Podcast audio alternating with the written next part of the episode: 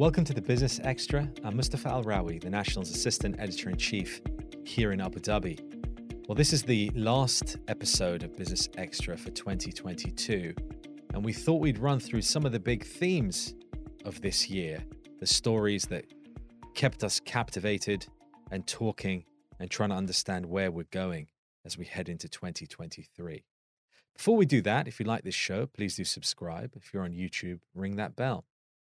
Well, as I said, we're going through the big themes of 2022, and I want to start with one of the biggest stories, which kind of began when Russia invaded Ukraine in February, but really has been going on even before that as we came out of the pandemic with the sharp economic rebound that really tested supply chains and supply in general for energy.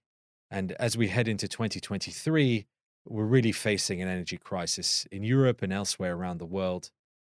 In particular, we're going to see the effects of this harsh winter. Already the weather is is looking pretty bad. And during 2022 at ADIPEC, the big oil and gas exhibition and conference in Abu Dhabi, I spoke to the US energy envoy Amos Hochstein, and he said that all the planning following Russia's invasion of Ukraine and the disruption to both gas and oil supplies to that continent and elsewhere in the world and prices rising. The planning to kind of mitigate that really depended on what winter was going to be like. But also, Amos Hochstein talked about, and, and here you'll hear him here saying it, that really the, there were lessons that had to be learned from an over reliance on any particular supplier of energy and what to do in the future. But we can't simply replace all the Russian gas. What we really want is for war to end. Yeah. What we really want is for Russia to take its troops out of Ukraine, live and build its own economy in its own country, and let Ukraine build its economy in its own country. I can't even believe that in the 21st century we're still talking about invasions into other countries, but here we are. We're going to do everything we can to support Europe. It's another reminder why we need to diversify our sources, why we need to accelerate. But while we do that, don't replace your singular dependence on Russian gas with your singular dependence on one country for your electric vehicle batteries and for your components for your renewable energy. Learn that lesson today because when I was trying to do it in 2011, 12 to 15, 16, it was already baked in. Cold War infrastructure was there, and the Russians were using that as the leverage. It was cheaper. I'll save you 30 cents, but look what the cost is. Look what the cost is now. Every country in Europe wishes they made a quarter, a fraction of the investment they're making now just to keep Ukraine safe in infrastructure so that they don't have to pay the price of the leverage from Moscow. Well, that was Amos Hochstein talking to me at ADIPEC. Uh, we also got into the, the discussion of, of what we could do beyond just straightforward energy or hydrocarbons, but the energy transition itself and how we needed to proceed to ensure that it was uh, not only a sustainable future, but an equitable one as well. You talked about not repeating the mistakes of the past. And you said repeating the mistake of the past is short term thinking. Now, part of that is also how did we get into this OPEC and other OPEC Plus and all these other things. What happens is when you have a small number of countries that are producers and you have a less diversified system. What's happening today for renewables is not to think about just today as far as money, but if I think about batteries and solar and wind, I think, okay, where is all that coming from? Who owns it? Who makes it? How is it made? A battery has things in it. It has cobalt and copper and graphite and nickel. Where is that coming from? Is it diversified? And the answer is no, it's not diversified. So we need to get together and start thinking about how do we, who's mining all this stuff? Are they mining it cleanly? Do we want a world that has clean energy that comes from dirty sources? Do I want the cobalt to be mined in a dirty mine and goes to a processing facility that's using coal. What's the point? So we need to have all of these things done around the world, not just in one place. In the United States, in Australia, in Europe, in Africa, wherever. all over the world, a diversified system so that the renewable energy future, the green energy future, is not the same as a 20th century oil and gas business. Take away the geopolitics of this. Let this be developed everywhere, and let the competition be about who can do it the cleanest, healthiest, and most cost efficiently. So beyond energy, uh, again, in sharp focus because of the uh, the Ukraine conflict was food security and ensuring a supply of food with another major issue exasperated by the conflict, but again coming from um, our experience following the pandemic, which is rising prices. Um, for food, uh, particularly for the Middle East, North Africa region, we wanted to see how can we ensure that supply chains were more reliable, more stable, and less affected by events beyond the region. Uh, on the Business Extra, we spoke to Zada Haj, who's the CEO of Dana, but she also is an incubator for startups, particularly in the agri-tech sector. And she talked about why why that segment is so important. Two years ago, uh, after the pandemic, maybe in a about half year, I had a, a co-founder. I had a startup, and her name was Dana Salah. She passed away in a car accident, and uh, it was shocking for me and a turning point in my life. I wanted to do something for her memory, so I approached approached uh, our mentor back then, uh, who was Shirley Shachar, and she is a huge passionate about the sectors of desert tech and she had uh, developed some program in Harvard uh, regarding promoting the desert tech sectors, which is agri-tech, food tech, renewables. And when I approached her, she told me, I have this program I developed uh, during uh, uh, one course in uh, Harvard, and I think it's a great idea if you like it. And mainly, I'm a, I'm my roots are from a farmer's family, farmer's village and uh, it's like a combination of a, of a passion of one of the founders it's the roots of the other founder and it's uh, the katie Waxberger, who's also a huge um, fan of uh, environment of you know having positive impact. So somehow it started from there as a passion as uh, one of the focuses that we wanted to start with. But we understand the business potential of that that if uh, the fintech a decade ago was the buzz of the region now uh, it's absolutely after the pandemic the covid and after the war between ukraine and uh, russia it's a huge opportunity not only for uh, the the agri-tech sector, but also for the supply chain of how the food production and the food uh, uh, supply is working around the world.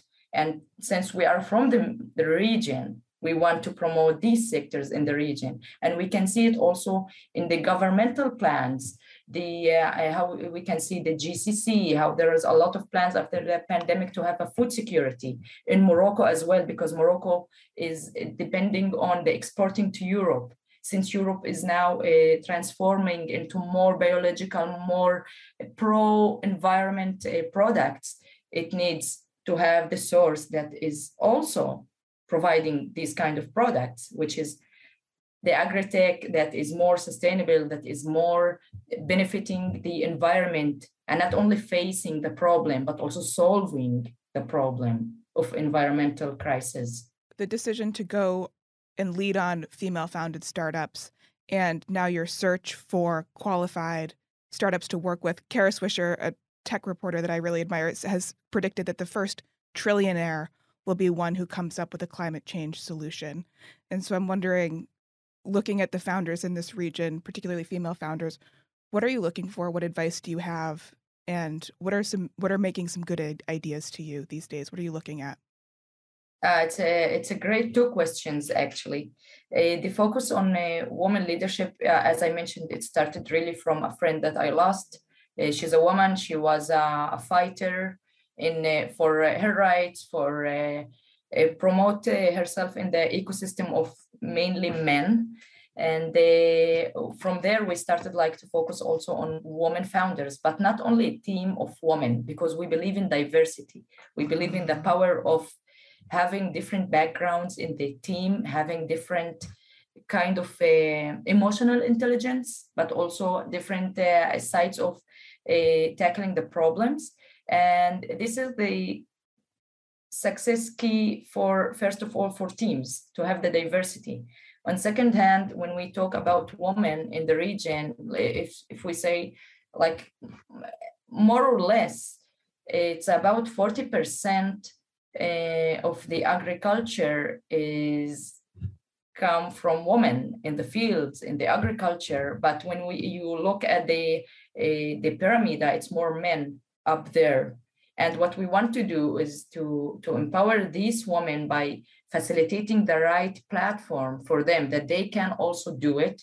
They you can see a lot of women in the academ- academia research and they continue in academy because it's a safe place for them. But no we want also to promote that you have a safe place out there even though there is a high risk of failure failure is a success in the startups world because you learn a lot from your mistakes. You you you have a huge plus and advantages if you know what is not right to do and not only what is right to do.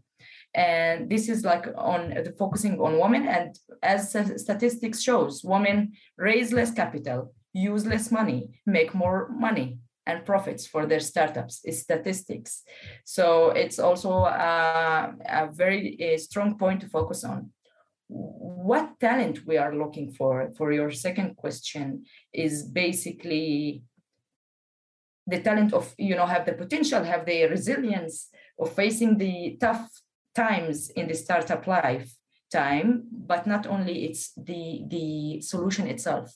Our region needs different kind of solutions not drones that will solve the very sophisticated problems no we need smart solutions tech solutions in agri in agriculture, in the in food production, in uh, irrigation, in renewable energy, that these solutions can easily scale up in the Middle East and North Africa. This is our main focus. And if I uh, want to take like a, what Shirley Shahar always say, it's a, her famous sentence, we're looking for rhinos, not unicorns. Because rhinos are real, and they are resilient and they are sustainable in their way of life. And this is what we are looking for in our tech solutions in our startups. Well, that was Zada Haj talking about uh, women led startups in the Middle East, North Africa. And, and one of the other debates uh, this year was how to support closing the gender gap uh, between women and men in the workplace. Uh, this is another uh, aspect of the experience post COVID, which set back um, really that, that effort uh, to close the gender gap. Um, we're hoping that because it became a big topic for 2022, that as we go into 2023, uh, we can really see some progress on that front. But I, uh, we spoke to Sue Duke from LinkedIn about what needs to be done, in particular in the workplace, to help close the gender gap between men and women. It is a slight improvement, um, but uh, over 130 years from now to be a parity we should not be in any way happy or complacent about that. And I also think it's worth remembering that whilst it is an improvement on last year's gap, we have gone backwards since before the pandemic. And that is very consistent with what LinkedIn has been seeing as we, we've been tracking these gender trends for a very long time now. It's something we're hyper focused on.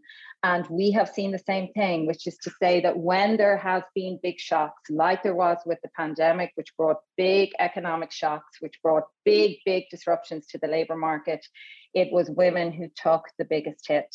And if you look at the at the at the WEF Gender Gap report, we are looking at specifically when it comes to economic opportunity and economic participation.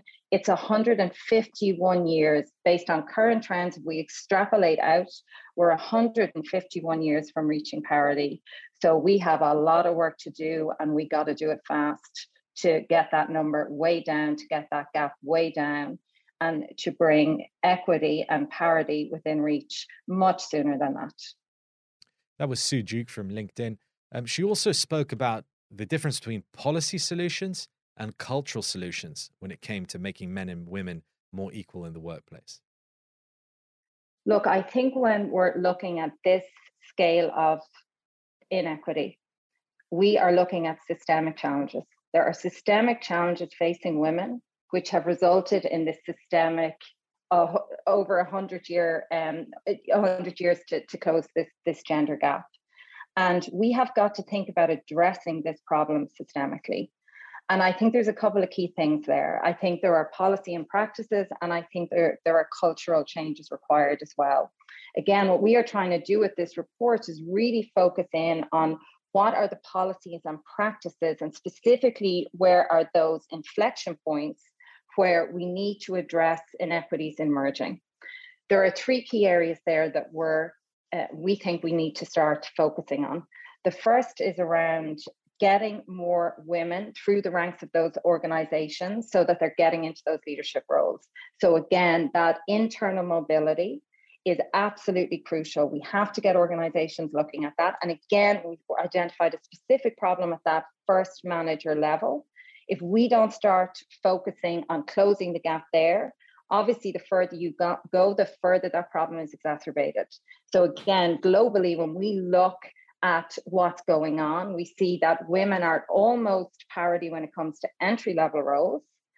But when we get to that manager level, so we're, we're starting at roughly 50%. When we get to manager level, we're down to about a third. And then by the time we get to C suite, we're down to about a quarter. So again, we have to change those policies and practices so that we're bringing women through internally within organizations. Secondly, we have to bring, we've got, got to focus on hiring women from outside organizations into leadership roles. And there we see a real need to focus on hiring practices fundamentally. So ensuring bias is removed from job descriptions, ensuring that we have a diverse panel of candidates put in front of interviewers and ensuring we have diversity in that interview panel as well. And thirdly, looking at policies that are being offered to female leaders when it comes to family benefits um, and flexibility. And that that flexibility point is the third key one I think that we have to focus on. We have seen time and time again that that is something that is crucially, crucially important to women if they are going to be able to manage care responsibilities and professional responsibilities. And one thing we're advocating for very, very strongly is that we change that cultural mindset when it comes to flexibility, not just when it comes to women, but when it comes to men too, and normalizing flexibility in the workplace, allowing both men and women to juggle the responsibilities that they have outside of work is going to be fundamental to ensuring that they become equal within work. Asset prices and trading were also big themes in 2022 Finally, it seems as if the long bull run has come to an end, but lots of investors are wondering what's next. Um, Kelsey Warner, our co host, and I spoke to Kim Fournais, who's the CEO of Saxo Bank, a global trading platform with a lot of customers looking at you know how to take advantage or or to not to mitigate some of the losses that are out there from a very volatile year as people worried about an economic downturn and interest rates going up to mitigate uh, inflation. Well, Kelsey asked Kim Fournais why he chose to go deep into the China market uh, for Saxo Bank. This is what he had to say to it. I ask you about not just looking outside of Copenhagen, but looking into China, the world's biggest investor in fintech. Uh, makes up more than half of fintech investments actually globally since 2019 at least. What was the motivation to move into China and what is it like as a Danish company to do business in China? Well, first of all, we we have uh, uh, being a, a, big investor in Saxo Bank, and we have a, a, very, very, very unique relationship with them. They're obviously from from uh, the manufacturing industry to doing cars and so forth, but having a strong partner in China is is very, very important.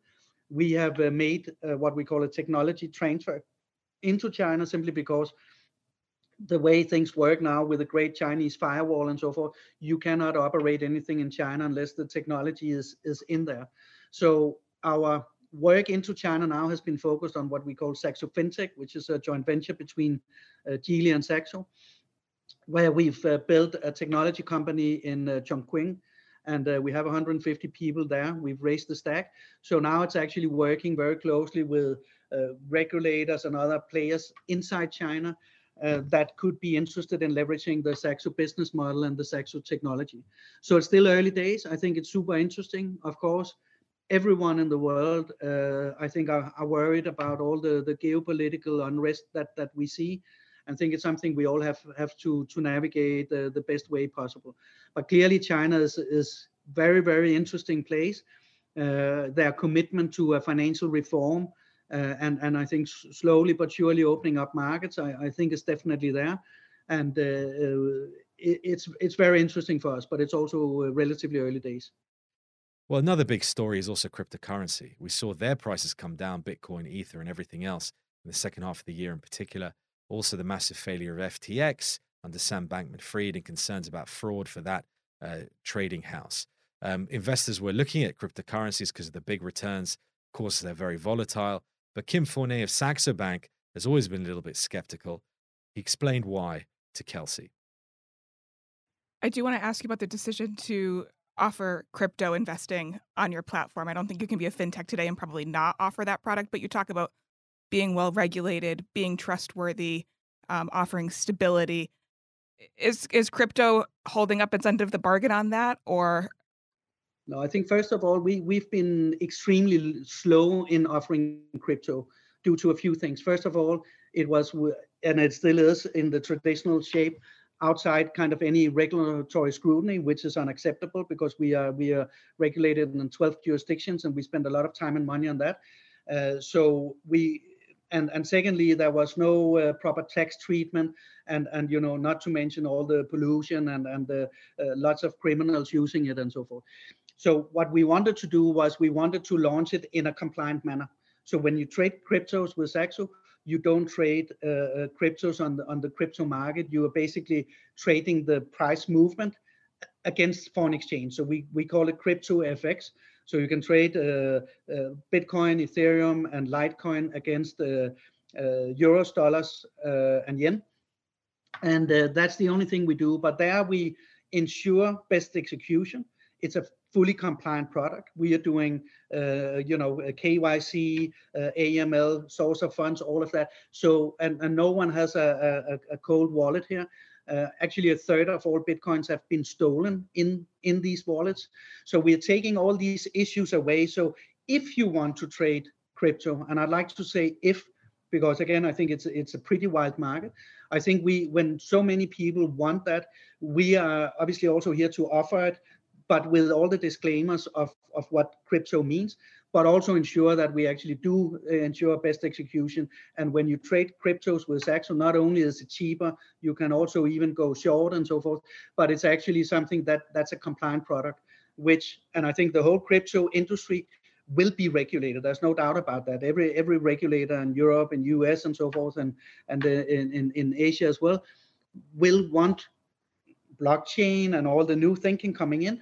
But of course, you cannot have a two trillion uh, uh, dark or black market where no one controls anything. And if you, as a client, there's no consumer protection, there's no financial stability, there are no rules applying there, which of course is not long-term sustainable. So we do want to adhere to what the clients want, but when we're offering it, we want to offer it in the right way, uh, at least in our view, where it's, where it's compliant, it's transparent, it, it serves best execution, and it's a regulated product. So we've really taken kind of cryptos into a regulated environment, and that to me is, is a completely different thing. I would not advise my mother to start trading cryptos, honestly, and I think it can go badly wrong, like we've seen in many other areas. But I do believe that it's also our purpose to facilitate the products and services with the proper disclaimers to the people that that may be interested. And if we can be part of the solution and creating more transparent uh, crypto market, I'm I'm I'm happy to be part of it. I don't think it's something people should put in their pension because I think it's it's hyper speculative and. Uh, I would not sort of be surprised. I mean, we've seen that already. That that you know it can drop in value like that, and it can also triple or double in value very quickly as well. But I think it's definitely there's a big interest, at least for now. Uh, I think people should be super cautious trading cryptos. But but yes, we do want to offer it, but in a compliant manner. Well, staying on the theme of uh, the FTX failure, uh, on Business Extra, we spoke to Deepak Chopra, the wellness guru and leadership uh, expert, um, about why uh, things like the FTX failure point to actually a, a kind of failure in, in leadership itself. This is what Deepak Chopra had to say? Sometime or another, they fail. I mean, look, they get greed. Look what happened with FTX right now. I mean, it's a Bernie Madoff story in the crypto world. You know, greed and success sometimes of that magnitude, uh, you know, you fall prey to greed, and then you lose your identity, you lose your your authenticity, your integrity. So that's very important. Authenticity, integrity is very important, but also a higher purpose. If you're doing it just for the money, so boring. So, going on from that, how do you succeed as a leader? Deepak Chopra has his own system, which he shared with the Business Extra. I actually have an acronym for leaders that will help anybody. So the acronym is LEADERS, L E A D E R S. L stands for look and listen, create a vision, and get your team to enroll in that vision. Number one.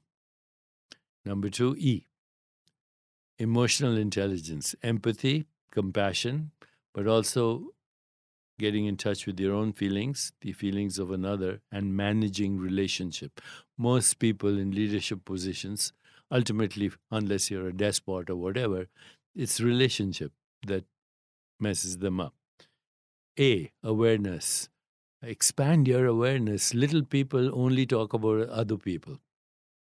You know, if you have a bigger vision, you talk about ideas. But if you're if you're untethered to any ideology, then the world is your playground. You don't even bother with ideas. You have a vision, you execute it. So expand your awareness, intuition, creativity, etc. That's three. D, L E A D, dream it and do it. And then I help people create SMART goals, S M A R T. I like acronyms. S, stretch more than you can reach. M, make everything measurable. A, make sure your team agrees with you, otherwise, you're not going to get their cooperation, or keep a record, and T, set a time limit. You'll usually achieve your goal before the time limit. So that's, as I said, do it, but dream it and do it. Otherwise, what's a dream for if you don't do it? And stretch more than you can reach. That's D.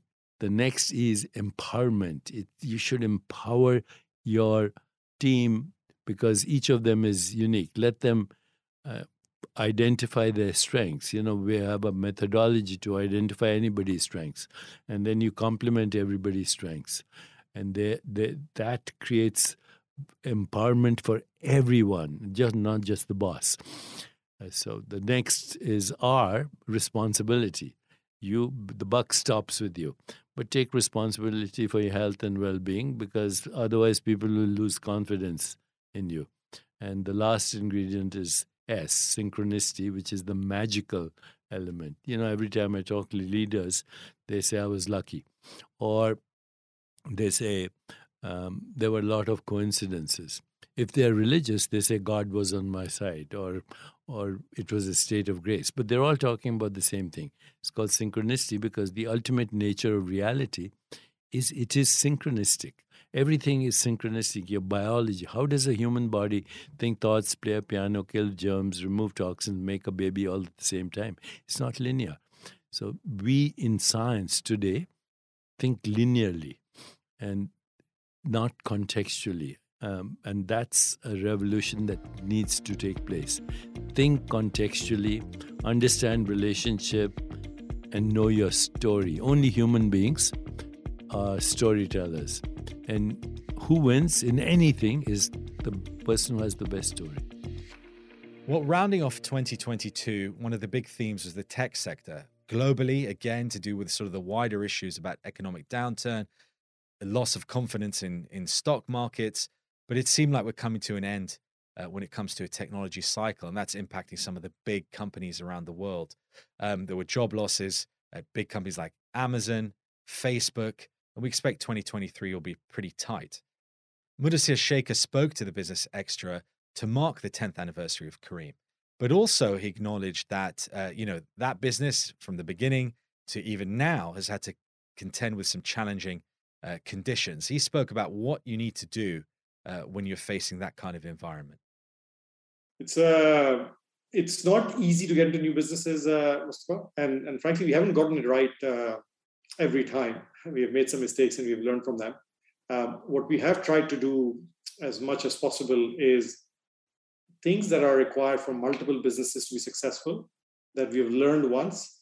Let's platformatize that capability. For example, delivery capability. This is something that we know from the ride hailing days, dispatching, working with captains. And that capability doesn't have to be built in every vertical again and again. So that capability has been platformatized, is being used by our food business, by grocery business, by order anything, and anything that needs to deliver anything. So building these businesses is not as difficult as building them completely from scratch because we're leveraging the capability that exists uh, in the business already. And for me personally, you know, you can't be an expert in every business that you end up doing at the scale that we've become. Uh, so you end up needing to hire amazing people and make sure that they have the empowerment, they have the support, uh, and they have the autonomy to be successful. So it, it really becomes a game of uh, building the right organization that can uh, bring the right leaders up and can provide the support that's required to be successful. But what do you do as a company when your whole strategy is based on growth and you're facing such conditions? Well, Mudassir Sheikha, CEO of uh, Careem, explained a little bit about, about how he handled that particular aspect of the business. Yeah, look, I think uh, inflation is, uh, is, is hitting different countries in the Careem footprint differently. Some are actually harder hit uh, than others, and uh, where we are being hit, we unfortunately have to raise prices to make our captains whole. Because in many cases, our captains are facing higher fuel prices, and they have to pay more for fuel, which means that they actually need to get paid more to deliver that, that service. So we've had to raise prices, and when you raise prices, affordability does come down, and fewer people are able to afford your services. But uh, but when you take a step back from from that bit, uh, Mustafa, you realize that technology in general is a more efficient way of doing things than other means of doing things. So over time, what you will see is technology will actually help us deal with inflation in general because you're actually doing the same things more efficiently through the use of technology than would have been possible before. So it is in the very long term and at the highest levels a, a sort of weapon against inflation. But in the short term, uh, unfortunately, we are having to pass prices along, and that is leading to some disruption in demand. Well, that's been 2022 and the big themes.